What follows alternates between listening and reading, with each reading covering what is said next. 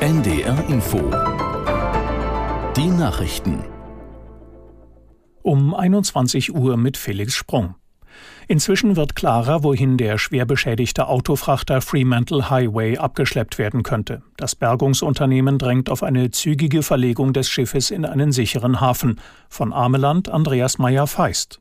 Das niederländische Emshaven in der Nähe von Groningen an der Emsmündung sei die beste Möglichkeit, erklärte ein Sprecher der zuständigen Hafenverwaltung. Vom derzeitigen Ankerplatz sei Emshaven am schnellsten zu erreichen. Die erforderlichen Risikoanalysen seien aber noch nicht abgeschlossen.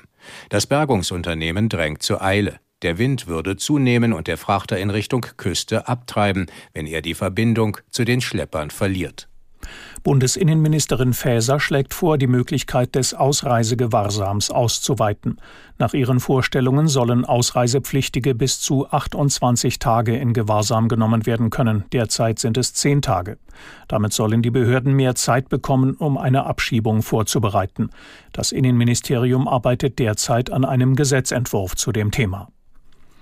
Angesichts des Bewerbermangels will Bundesverteidigungsminister Pistorius mehr Frauen und Menschen mit Migrationshintergrund für die Bundeswehr gewinnen.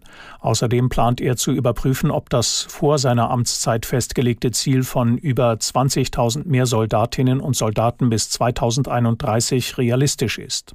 Aus Berlin Mario Kubina. Er will jetzt erstmal wissen, wie ist diese Zahl eigentlich zustande gekommen. Die wurde nämlich festgelegt, lange bevor er das Amt des Verteidigungsministers übernommen hat. Am Ende, sagt er, wird diese Zahl entweder nach oben oder nach unten korrigiert. Nach jetzigem Stand wohl eher nach unten. Zwei Gruppen jedenfalls sollen besser angesprochen werden durch die Personalgewinnung der Bundeswehr. Das sind erstens Frauen. Deren Anteil liegt aktuell bei 13 Prozent. Da sagt Pistorius, der Anteil muss hoch. Und zweitens sind das Menschen mit Migrationsgeschichte. Auch die soll die Bundeswehr in Zukunft besser erreichen als bisher. Da sieht er großes Potenzial.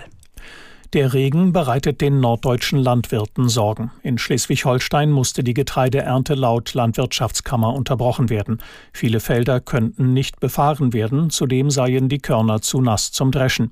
Ähnliche Probleme melden Betriebe aus Mecklenburg-Vorpommern und Niedersachsen.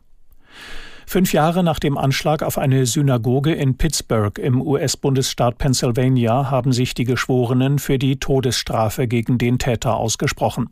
Ein Richter wird das Strafmaß zu einem späteren Zeitpunkt offiziell verhängen. Der Beschuldigte hatte vor der Tat Hass gegenüber Juden geäußert. Bei dem Angriff wurden elf Menschen getötet und mehrere verletzt. Soweit die Meldungen. Das Wetter in Norddeutschland, in der Nacht Schauer oder Gewitter, später gebietsweise trocken, 16 bis 13 Grad. Morgen erneut Regen, teils Gewitter, örtlich Aufheiterungen 18 bis 21 Grad. Am Freitag 19 bis 22 Grad. Das waren die Nachrichten.